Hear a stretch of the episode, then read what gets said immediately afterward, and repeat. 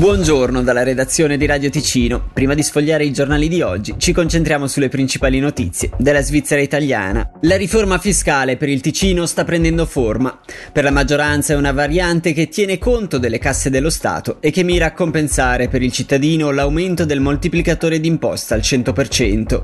Per il Partito Socialista, invece, è una proposta, citiamo, scandalosa che dopo il voto in Parlamento deve portare alle urne il popolo. Più nel concreto, la maggioranza dei partiti in Gran Consiglio, i rapporti verranno votati a Palazzo delle Orsoline fra tre settimane, sono orientati a proporre quanto segue: un taglio lineare per tutti dell'1,6% dell'aliquota sul reddito imponibile, aumentando la deduzione delle spese professionali progressivamente fino a 3.500 franchi, mentre per i redditi più alti, quelli sopra i 300.000 franchi l'anno, l'aliquota massima va abbassata dal 15 al 12%. Sentiamo la capogruppo PLR Alessandra Gianella, intervistata da Angelo Chiello. Per quello che riguarda i redditi alti, il fatto era di tornare diciamo, in una media svizzera a livello intercantonale, perché attualmente il Ticino sappiamo che è uno dei cantoni che ha diciamo, le aliquote più alte, quindi si propone eh, di passare dal 15% al 12%,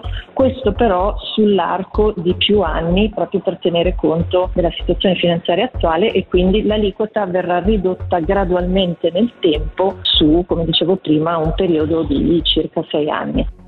Sugli sgravi e i redditi alti sentiamo dal co-presidente del Partito Socialista, Fabrizio Sirica, la sintesi del rapporto di minoranza che, con ogni probabilità, sfocerà dopo il voto in Parlamento di dicembre in un referendum la prossima estate. In un momento in cui si sta tagliando sussidi cassa malate a più di 6.000 famiglie, si sta chiedendo sacrifici ai dipendenti pubblici, si sta togliendo sussidi ai servizi che si occupano di disabili, di psichiatria, di giovani in difficoltà, in questo momento con questa riforma daremo decine di milioni di franchi a chi? A chi prende più di 30.000 franchi al mese, quindi a una esigua parte di popolazione che avrà una riforma fiscale, di cui beneficiare di una riforma fiscale di cui non ha bisogno, in un momento in cui dovrebbe contribuire maggiormente. Questo per noi è uno scandalo e questo è uno dei motivi per cui questa sera, a partire dalle 5 a Bellinzona Piazza Governo, manifesteremo contro i tagli e contro queste politiche di regali ai più ricchi che ci hanno portato in questa situazione.